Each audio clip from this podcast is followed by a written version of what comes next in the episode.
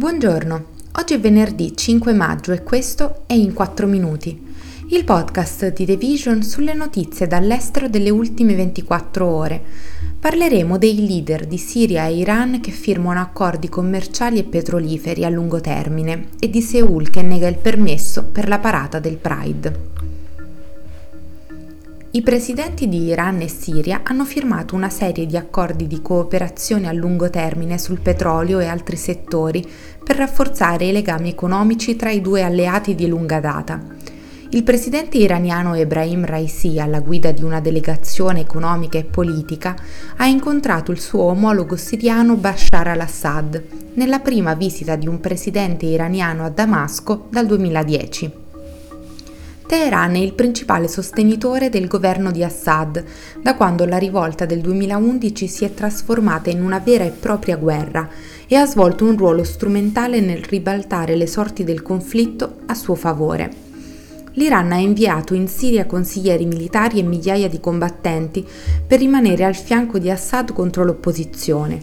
Inoltre, la compagnia ferroviaria statale iraniana aspira da tempo a espandere la propria rete attraverso i vicini Iraq e Siria, collegandola al porto siriano di Latakia sul Mar Mediterraneo per incrementare il commercio. Negli ultimi anni le forze governative siriane hanno ripreso il controllo di ampie zone del paese, con l'aiuto anche dell'altro suo forte alleato, la Russia. Gli organizzatori della più grande parata del Pride della Corea del Sud hanno promesso di portare avanti il loro evento, anche dopo che il governo metropolitano della città ha negato loro il permesso di utilizzare la piazza centrale dove di solito si svolgono i festeggiamenti. La decisione amministrativa viene vista come un altro colpo alla comunità LGBTQ, in un paese socialmente conservatore che non sembra voler fare passi avanti quando si tratta di riconoscere i diritti delle persone omosessuali. I funzionari della città di Seoul hanno fatto sapere di aver ricevuto due richieste per l'utilizzo di Seoul Plaza, un grande spazio verde fuori dal municipio che è un punto focale per le manifestazioni e gli eventi.